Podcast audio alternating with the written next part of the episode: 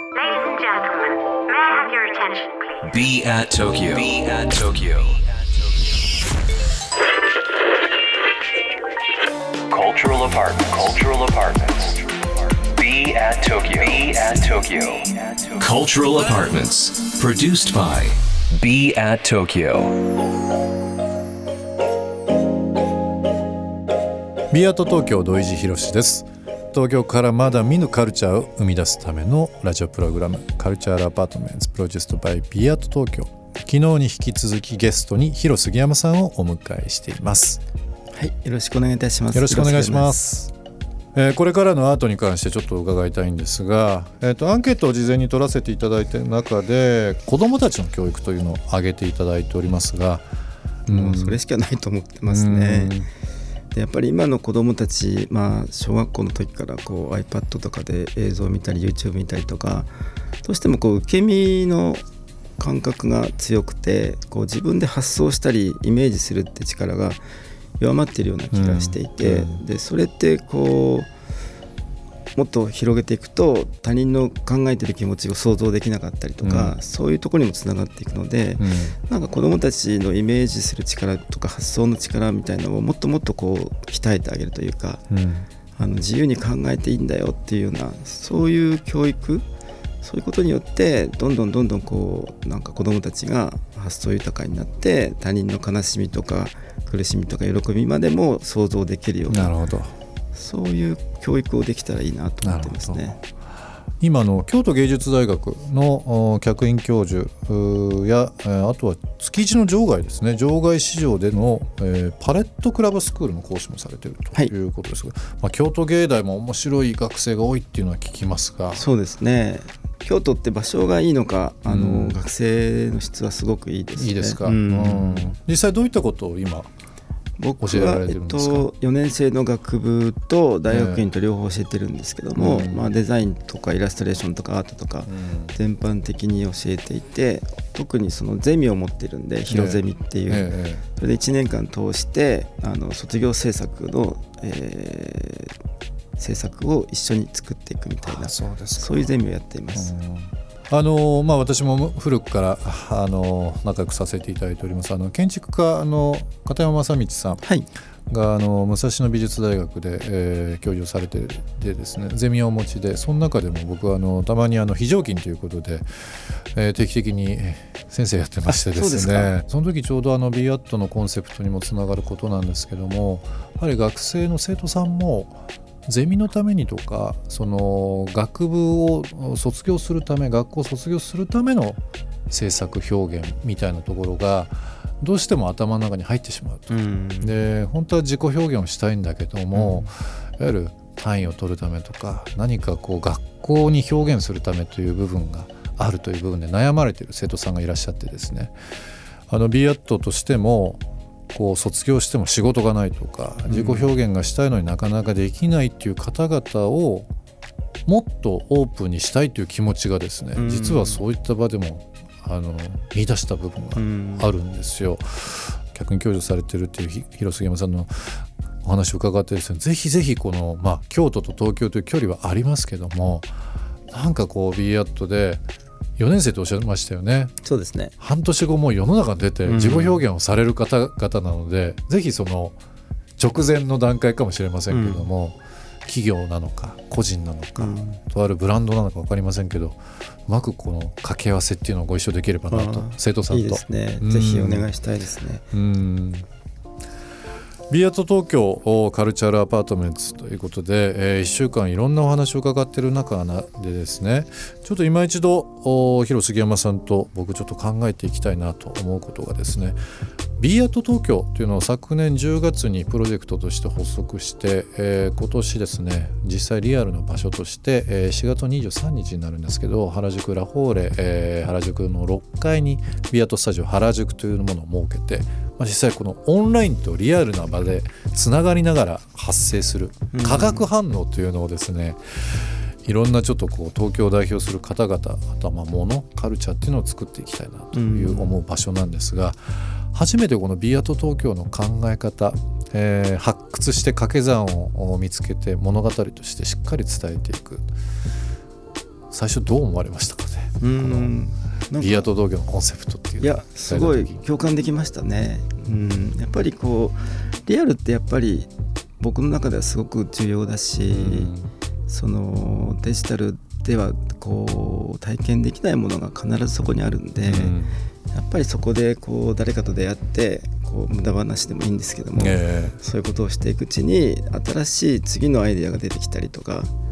やっぱりどんどん広がり出てくると思うんですよね。そうですよね、うん、何かこう自由に集まってですね、うん、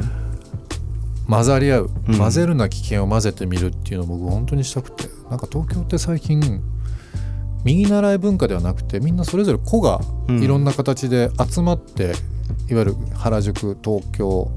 日本というなんか単位がどんどんどんどん広がっていっているような気がするなと思うので匠からオタクまでっていうのが一人称で成り立つような時代だと思っているので本当に秋葉原も好きだし上高地長野も好きだし湘南も好きだし、いろんな意味でこう東京日本が好きという人が本当に多いと思うんですよ。でなんか世界的に見ても特にファッションなんかはロンドンパリミラノニューヨーク、うん、ちょっと東京漏れてる感じするんですよ。うん、まあ、これがそのアート分野だとか音楽分野に関して言うとちょっと分かりませんけどもそこまで。なんとなくこの東京というブランドを今一度リブランディングしたいというか、うん、いろんな方々を集めて世界に打って出たいなっていうふうなのが、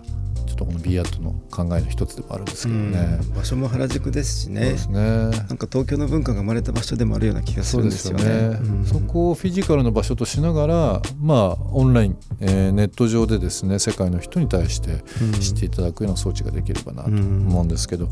なんかあの広杉山さんと今週いろいろお話しさせていただいている中で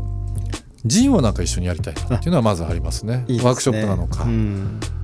いろんな方々交えて、はい、うんちょうど今あのアジアの、えーと、中国香港、えー、あとは韓国、うん、その辺の人たちの人のこうイベントというか、うん、そういうのをうっすらと考えていて、うん、そういうのもなんかご一緒できたらいいかなと。はい。あとなんかあの僕も紙が好きで、いろんな人と話してる中で、まあ、実際現地にも行ったことあるんですけどぱり印刷技術とか製本技術って日本もまあもちろん素晴らしいんですけど、うん、台湾シンガポールがやっぱすごい素晴らしいというか。あの活版印刷の技術もそうですけども、うん、なんかそのアジア圏で一個のもう、まあ、世界的に紙が生まれたのが中国ではありますけども、うん、アジア全体でこの紙文化っていうのなんか一緒に、うん、そうですね。やりたいですね。集まってやっても面白いなっていうのはね、うん、本当に思いますけどもね、ぜひなんかやりたいですね。逆になんか今こう着手されてない中で、まあ、VJ もされたりだとか、イラストレーターもそうですけども、えー、杉山さんの中でちょっと将来的にこういったことこんなジャンル試してみたい、うん、野菜育てるでも構いませんし 全然違う分野でも構いませんけど何かご一緒することできないかなそうですね。なんかまああの学校やりたいんですよね。子供たちに絵を教えるようなスクールみたいなこととか、うん、えまあ、アートを通して教育するっていう、うん、そういうことはやっていきたいなって気がしてますね。ビアート東京もその学校を作るっていうのは実はですね、うん、考えてました。本当ですか、えー、具体的に何か一歩目ということはないんですけども、えー、やっぱりあのワークショップができて大人も学べる、うん、ワークショップができて子どもも体験できて、うん、じゃあそれ以外にもうちょっとアカデミア要素があって、うん、各企業とかそれこそ国自治体とかの支援を受けながらなのかもしれませんけどもやっぱり世の中次の時代の教育と、我々世代のあの年配世代も合わせて学ぶという力って必要だと思うんですよ。ぱり学校かなとは思ってますのでうんね、何かこう義務教育に徹した部分だけではない、うん、かといってお金をかけて、えー、かかって何かに入るというよりはいろんな人が学べる場というのがちょっと作っていきたいなと思ってますので、うんいいね、なんかその辺深くいろいろ話して、はい、いきたいなと思いますので。ぜひやりたいですね。よろしくお願いします。はいカルチャーアパートメントプロデュースドバイビアート東京ここで1曲、えー、今週は広杉山さんに選曲していただいております。曲のご紹介の方お願いします。はい。えーと、細野さんとえー、久弘さんのユニットで、えー、スケッチショーの「タンタン」なんですけどもまあ、この曲はもう僕は高校の時に、えー、YMO の、えー、大ファンでその後、えー、デザイナーになってスケッチショーのあのジャケを頼まれるんですけどもその時もう本当大興奮で嬉しかった仕事の一つです。えー、今週ゲストはですねヒロ杉山さんにお越しいただきましたがリスナーの方にぜひ、あのー、告知等ございましたらですね、はい、お話しいただければなと思いますが。はいえっと、7月に個展があるんですけどもあの新作のペインティングととこれまでのあのアーカイブを見せる展覧会なんですけども7月の10日から16日まであの青山にありますワトワギャラリーってところで。7月の10日、はい、土曜日ですね。そうですね。もうすぐですね。そうなんですよ、はい、今もう本当に大詰めで書いてるとこなんですけどはい。青山。のはい、ぜひぜひ、えー、リスナーの方も、あのー、お調べいただいて情報は、えー、こちらヒロ杉山さんのホームページの方ということになりますのでリスナーの方はぜひぜひチェックしていただければなと思います。えー、 Cultural Apartment produced by BE AT TOKYO、えー、今週ゲストはイラストレーターアーティストのヒロ杉山さんにお越しいただきました。どうも1週間ありがとうございました。どうもありがとうございました。ビーアット東京東京からまだ見ぬカルチャーを生み出すための Cultural Apartment それが b アット東京情報を発信するメディアであり才能が集まるスタジオであり実験を繰り返すラボであり届けるためのショップでもある。決められた方はない。集まった人がブランドを形作る。オンラインとリアルな場でつながりながら発生する化学反応が次の東京を代表する人を物をカルチャーを作り出す。Cultural Apartments.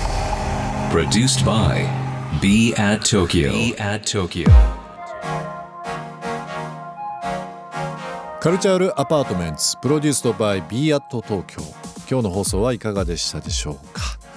えー、リスナーの皆さんからのリアクションもお待ちしております。番組への感想リクエストなどお寄せください。また今注目のクリエイターなどぜひぜひ教えていただければなと思います。アドレスは b アット東京の頭文字を取って小文字で bat897-interfm.jp 小文字で bat897-interfm.jp ツイッターではハッシュタグ小文字で bat897 ツイッターでは「ハッシュタグ小文字で BAT897」をつけてつぶやいてください。